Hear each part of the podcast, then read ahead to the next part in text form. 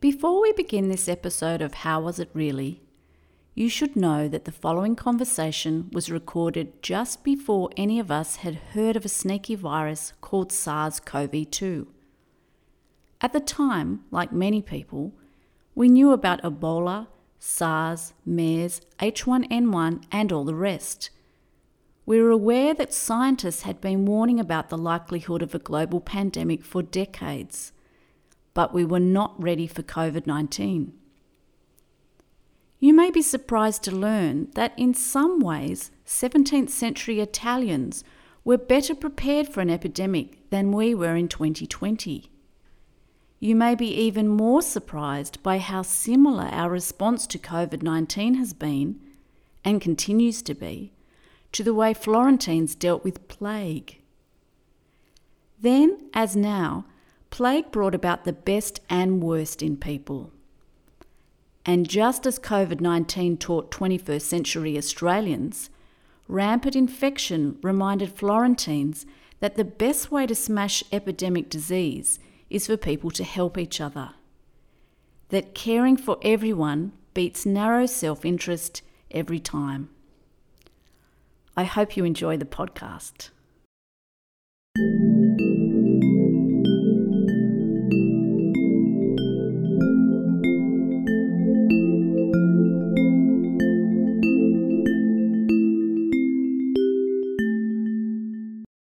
Hi, and welcome to another episode of How Was It Really?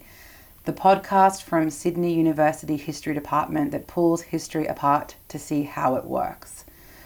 I'm Sophie Loy Wilson, a historian in the History Department at Sydney University. And today, my usual co host, Dr. Nick Eckstein, also a historian in the History Department here at Sydney, is my guest on the show. And I'm delighted that we'll be discussing his work today. Hi, Nick. Hi, Sophie. It's great to be here. So I'm very happy to put my usual co anchor in the position of guest on the show. Now, I'll say more about Nick in a minute, but first, as always, on How Was It Really, we have a question that we set out to answer on the show. This week's question How bad did Florence smell in 1630? Well, that's actually a very serious question. It sounds like the setup for a tagline or a punchline, but we're going to try to give it a serious answer. Yeah, and you'll see there's some, some surprising answers we're going to explore uh, today. So now I'm very happy to properly introduce my colleague Nick Eckstein, who is here to help us answer this question today. Associate Professor Nick Eckstein is a historian of the social and cultural history of late medieval, Renaissance, and early modern Italy, especially Florence. But on top of this, Nick is also a leading historian of urban and neighbourhood history, of daily life and urban culture. And he's also a historian of popular religion. All these fascinating specialties you'll hear come together when he discusses his work with us in a minute. In addition to a long string of important articles, he's published several landmark books. Most recently, in this vein, is his beautifully realised book, Painted Glories The Brancacci Chapel in Renaissance Florence, which was published by Yale University Press in 2014. Now, as you know, Nick, we've invited you in to talk about your article, Florence on Foot An Eye Level Mapping of the Early Modern City in a Time of Plague and this was published in the Journal of Renaissance Studies in 2015, and it's available on the website for this podcast. Now, before we dive into this piece, there's a question we ask all of our colleagues and fellow historians on this show. Nick, why did you become a historian? Well, this one's got a very personal answer, uh, and there are two strands to it. The first one, I think, is that my father was a Holocaust survivor. Mm and came to Australia by a series of historical accidents that he later thought were the greatest stroke of luck of his life. And he was an academic and he was interested in history, and I was interested in history, I think, because of those forces that brought him to Australia. And in another sense, related, my parents took me and my brother in 1975 on a long holiday to Europe, during which we spent three weeks in Italy, including a week in Florence. And they were both teachers, and my mother was a particularly talented teacher, and she gave us a sort of guided tour of late medieval and Renaissance Tuscany that I have never forgotten. So I think the damage was done there. And then the subject was taught brilliantly at Monash University in the late 70s, And it just sort of went from there. So um, it was almost the absence of a decision. I just kept on doing what I was enjoying. So you walked the city as a young boy. Yes, I did. Presumably with your mother as your guide. Yep. And now you walk the city as a historian. And have actually taken my own children there, and I've also taken lots of groups of students over the year as well. So walking, which figures in this article and in this project, is actually an important way that I have come to terms with the city today in the 20th and 21st centuries as well. So today I've asked Nick to talk about his recent article, Florence on Foot, an eye level mapping of an early modern city in a time of plague. So, Nick, take us into um, this moment in uh, plague ridden Florence that you write about. What's happening at this time of plague in the city? All right, the article takes place in August 1630, mm. and for most of that year, Florentine governors, the population in general, but particularly the people in charge, have been looking ever more apprehensively to the north because we're in the middle of the Thirty Years' War and there are battles being fought north of the Alps. Italian soldiers, as well as other nationalities, uh, are fighting dreadful battles. And as these soldiers filter into Italy, one of the things they bring into the peninsula with them is plague. So, from about late 1629 and in the early months of 1630, the Florentine governors, and in particular the health officers, because there's a permanent office of health in Florence, are watching as city after city reports falling victim to plague. And they watch it coming closer. It's like one of those wartime maps where you see a dark smudge representing the enemy ex- spreading over the territory. They can see plague coming ever closer in that kind of way. And so, as fear rises, they begin to worry that the disease is going to run in the city uh, pardon me, that the, the disease is going to arrive in the city, and so they decide to take advance preventative measures. And that means putting to work their ideas of epidemiology and how they would control disease. And that's what leads us into the streets in a very peculiar kind of a way. Because what these people believe is that disease is spread by invisible particles that spread in clouds that you can't see. The invisible particles, they think, can attach themselves to objects, to people, to clothing. They think they can penetrate the skin. The one sign you have of this kind of miasma, as they call it, arriving is smell. They are therefore terrified of bad smells. And so in August 1630, the government orders these uh, a group of aristocratic gentlemen who belong to a religious society to go into the streets and do a survey looking for smells because they think if they can locate smells, they can find where plague and infection are likely to arise. And that's what leads them into the streets. Now, this is a remarkable response. So it seems to me that um, the governors of, of Florence um, must have had uh, quite a well developed system of sanitation or quite an organized approach to this particular crisis. It strikes me as very, very organized.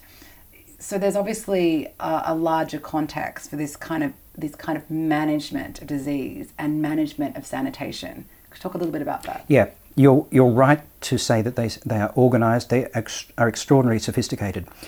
They are wrong about the causes of the di- disease, of course, mm. but they are, they are not illogical.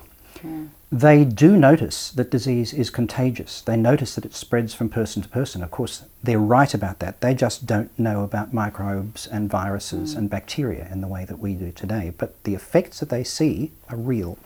And their reactions to prevent those effects are logical. So they always resort to surveys. And Florentines and urbanites in this period in general on the Italian peninsula are like this. Uh, they can't see something without wanting to survey it. So I've been interested for a long time in things like tax records, which sounds tre- tremendously boring. Um, other sorts of lists by which they examine who lives where in the city, and there are lots and lots of these things over hundreds of years. So, what they do is fall back on an old familiar habit. We'll survey the city, and in this case, try to look for the conditions that are likely to produce plague. I mentioned before that they are interested in smells, or rather afraid of them, and therefore have, are forced to go looking for the thing that they fear most. Mm. And not surprisingly, the worst smells and the filth that creates smells, dirt being the other thing that they, that they look for, occur in poor neighbourhoods of the city. This is hardly surprising because poor people live in bad housing, cramped circumstances. They're often, by today's standards, hygienically unfit living, we would say. So they end up doing this survey through every street but concentrating on poverty. So this ends up not being a census. It's not reliable for statistical analysis of the population.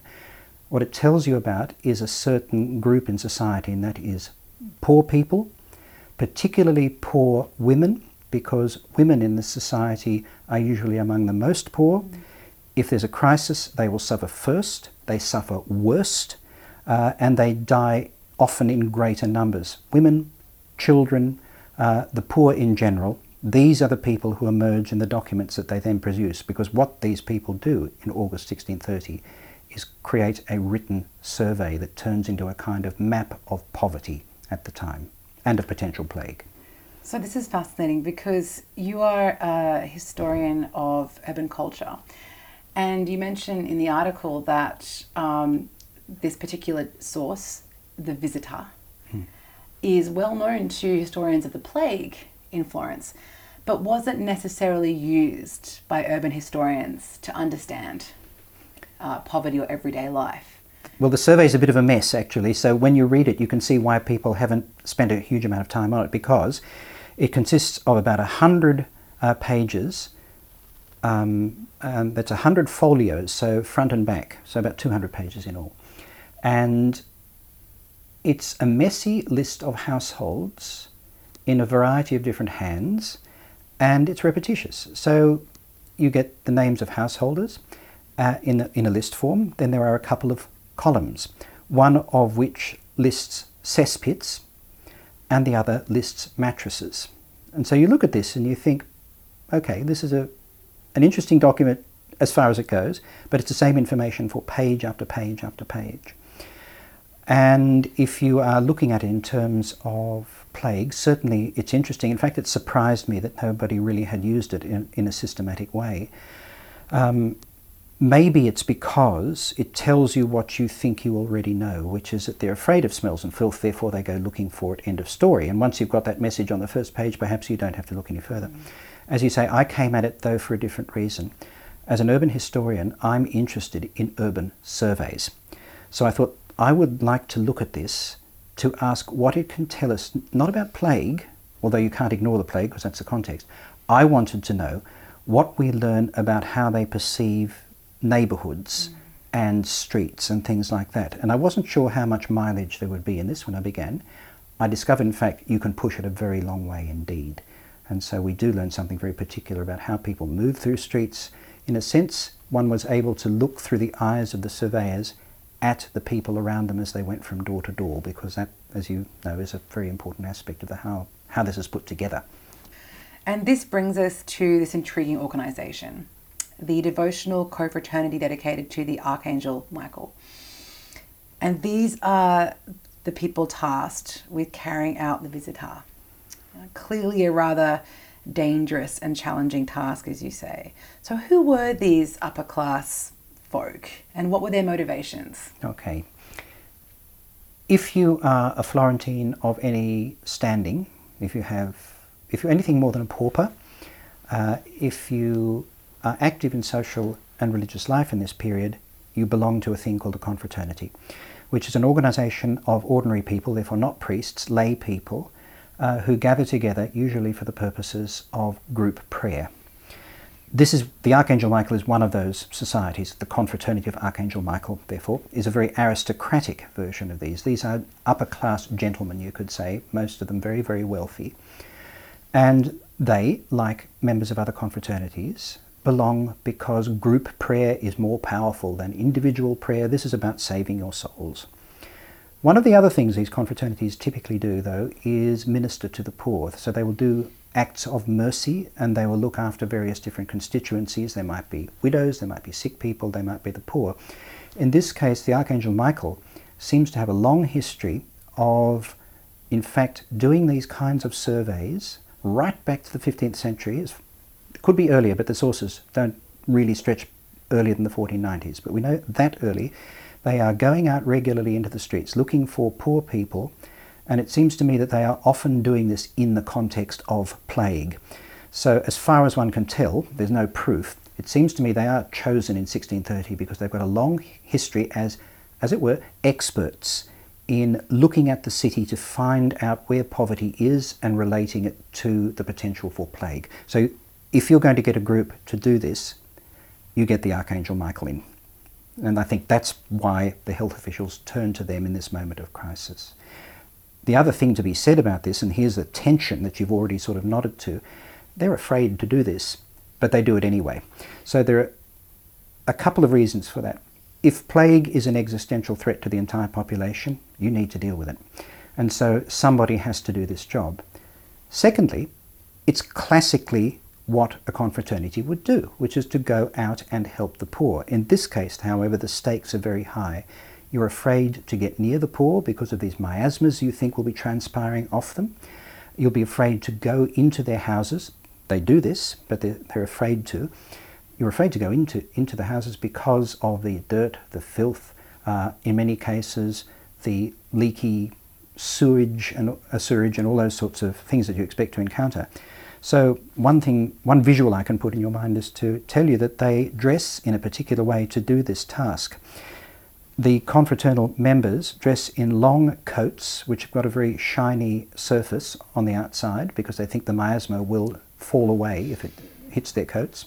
They wear great big hats with glasses with thick lenses to present, prevent the miasmas coming through into their eyeballs and they wear great big long beaks on their faces, masks that are like carnival masks, which they stuff with uh, rags that have been uh, impregnated with um, herbs and various other pleasant smelling agents. And this is to stop them inhaling miasmas.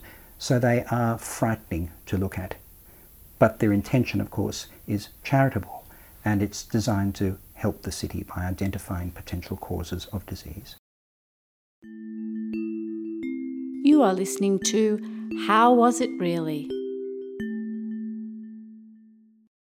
This is absolutely incredible, Nick, and I'm reminded of um, images of nuclear war or you know, scientists in the nuclear age, you know, walking into radiation clouds, you know, and even today when we look at people at crime scenes dressed um, in um, outfits to protect themselves. That's an excellent comparison. I mean, this is scary stuff mm-hmm. to, to walk into what you think is a miasma that might kill you. And it's, it's such an incredible context for this archive that you look at to be created. So, this archive is incredibly detailed.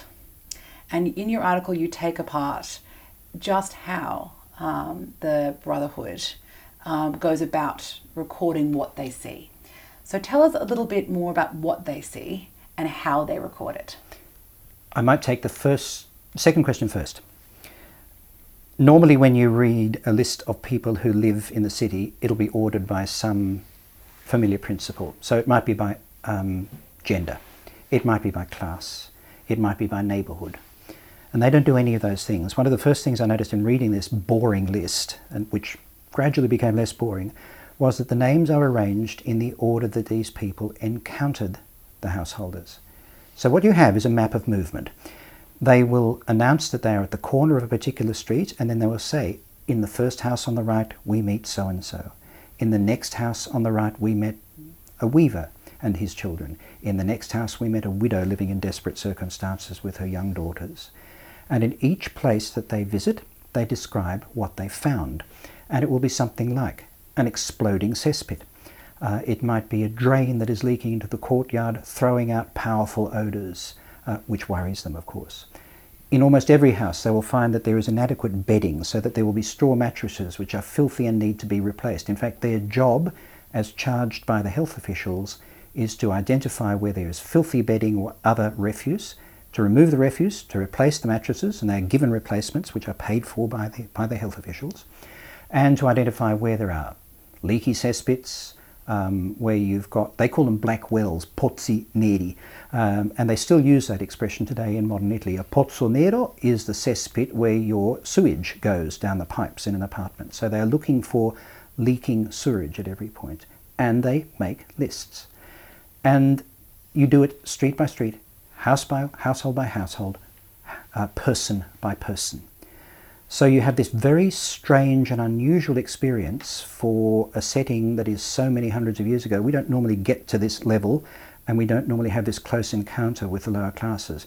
You have the sensation in reading this document of actually, in a funny way, meeting the people who occupy these places. And they are more humble than the kinds of people who are usually described in documents of this period. So rather than looking at a familiar map which is a bird's eye view and takes in the city all at once and is usually idealized, usually made to look beautiful because the idea is to impress other people. This one is horizontal, takes place at ground level, and takes place by walking. So the city is brought into existence as you read down the page, one household at a time. So it's hard to emphasize just how much intriguing human detail makes its way into this, this document. Um, you mentioned uh, the conditions, so the cesspits, the garbage, the smells, the detailed description, of course, because of the miasma of the smells. But we also get um, the names of these poor people, don't mm. we? And we get their professions. That's right. And we get who they lived with. So, can you tell us a little bit about some of the examples um, of household life that get recorded you don't get daily rhythms, you get circumstances. So there is one uh, case where I think, if you read between the lines, you have a mixture of emotions on behalf of the confraternity brothers. Uh, these are very, very brief descriptions. At most, they run to a line or two. You'll get a small paragraph in a modern, on a modern page and modern typeset out of this, no longer than a short paragraph, but they speak volumes. And there are some instances, as I say, where you can hear the conflicted emotions in the description. You'll have apprehension, obviously, because they're afraid to be there, but also shock and sympathy. Shock, I think, because while they're familiar with their city in a detailed sense, they are not necessarily always walking into these hovels, which is what they are in many cases, uh, on a regular basis. They're doing it in a moment of crisis. And so they will find, for instance, the uh, example of a tradesman who has taken in a young person off the street uh, who is, and he is sleeping on the floor in his own place already, but he's taken somebody off the street. There is the case of a widow who lives with uh, her offspring and a daughter so poor that she is described as being half naked at home. One might expect aristocratic governments to be lacking in sympathy in some way in this period. This is clearly not the case. They can behave in other ways in a very authoritarian sense, but they don't not care about their poor. Uh, it's clear that they really do.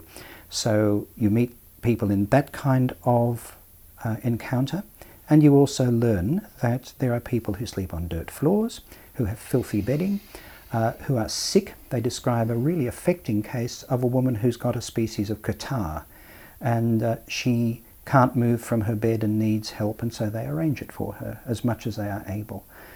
So these are little vignettes, little stories, household by household, which put together um, the city, you, I suppose, could say, as an accumulation of human stories and experiences, which is another thing that we want to know about, but all too frequently can't get at.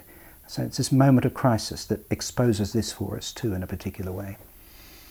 I was so struck by that case of the, the older lady with the catarrh. Um, they say that she had a sort of dirty sheet covering filthy bedding, uh, no light in her room. The, the attention to detail and the kind of pondering of what human dignity should be, or um, the kind of basic necessities that a human being should have in a society is so present um, in this source in a, in a quite touching way alongside the shock of this poverty. Now, you take a really interesting approach uh, to the source and you begin to draw maps. Mm. You're an urban historian and you deal with the visual. You've seen a lot of maps of Florence um, at this time. And you actually use uh, some of the categories um, in, in the document, yeah. in the Visitari, to draw up different parts of the city. And as you're doing this, you discover an important methodolo- methodological issue uh, with ways of using this source, don't you? Yeah. Speak a little bit about that. Well, I, I decided one way of doing this article was to talk about my own progress in coming to terms with the document. And as an urban historian, and particularly historian of neighbourhood, when I hear that a pair of confraternity brothers have been given a sector of the city and they give you the streets that form the boundaries of this sector, I think, ah, I'll, I can draw that on a map. And so I did a sort of map like a pizza slice or a piece of a jigsaw with firm boundaries within which was the area that they, this pair, were going to survey. And there are numerous pairs of these brothers who are each given a sector. And I, in first in the first place, I think I had in mind to do a kind of jigsaw map of those various pieces. But I didn't get very far in before I thought, no, these are not neighbourhoods. These are not the communities that I normally study uh, because they have no existence apart from the survey. These are just areas that the health officials have said they've got to cover. There's no community life in these areas. These are just areas to get surveyed as quickly as possible. So I changed my tack and I began looking at the language in which they actually talk about the people. And I discovered confirmation of something that I'd already worked on in another area of my work, but I hadn't really concentrated on, and that is how people locate themselves in the late medieval and early modern city. And in brief, if we are asked where we live in Australia in the 21st century, we'll usually give a suburb and a street and a number. So we live at number 87 Smith Street, Haberfield, something like that. They don't think like that. They don't give numbers. They will tell you the street they live in, but they will describe their location in relation to their neighbours, which is why I've called this a prepositional relationship because of the language that they use to talk about where they are. They won't say, I live at number 87. They'll say, I live in the Via del Acqua, the street of, of, of the water. And my neighbour next door is a carpenter, and the neighbour behind me is a widow, and the neighbour on the other side is an artisan of some other description, and my first neighbour is actually the street itself. They will often call these confines, confini. So they actually describe themselves in relation to their neighbours. And if you look at this map, they're doing this again. They say, so and so lives up this street next to the church so and so lives a little bit further up the hill on the other side of the person we've just described and below the monastery and opposite the wool shop. So there's always a series of spatial relationships, and if you start putting these together, you get a kind of lattice of neighbours. And so there is this kind of prepositional reality, which tells you, in fact, that you define yourself not by a bureaucratic formula, but by your spatial relationship and, in fact, your actual personal relationships with people all around you. You exist not as an individual, as we like to think of ourselves, but as the member of a community which is bounded in space. You might not like those people, but you can't escape them, and therefore they are there in the way you define your location. And in fact, I would say they are there in the way you define yourself, because before you are anything else, you are the member of a group you're a member of a family, in a neighbourhood, in a larger community. Groups matter more than anything else to these people. So let's return to our question for today's podcast. Nick, how bad did Florence smell in 1630? Well, that's the question we began with, which we said sounded very frivolous, but which had a serious answer. The quick response is to say that Florence, by 21st century standards, could smell pretty bad. When they say an unusually powerful stench, and you know that they are talking about another quotation the stinking guts of the delicatessen stalls being left out in the open. We know that by our standards it would have smelt absolutely horrendous. The longer and more important response, though, rather than just talking about objective smell, if there is such a thing, there probably isn't, is to say that smell is an index in their terms of the potential risk of disease. Because remember, smell is a sign of the presence of these invisible gases that they call miasmas, those particles that can penetrate the skin and kill you. So if you can smell something bad, there may be a miasma there. And that means in the parts of the city that smell worst, there the danger is most intense, and that's where you've got the biggest risk. And overwhelmingly, if you equate smell with space, you're talking about the poor areas of the city, which in this town, this is something we haven't talked about, are in the back streets throughout the entire city. There's not one poor area, there are poor areas in the back streets throughout the entire city. So the presence of smell is something that threatens everybody. So if we're talking about mapping smells, and that's what we really are talking about in the end, we're talking about a map of existential risk, and smell makes them afraid. And that's how it was in Florence in 1630. Remember that you can download this episode of How Was It Really from our website, where you'll find information about Nick's publications and links to the article we've been discussing today. See you next time. How Was It Really is written, recorded, and produced by the Department of History at the University of Sydney.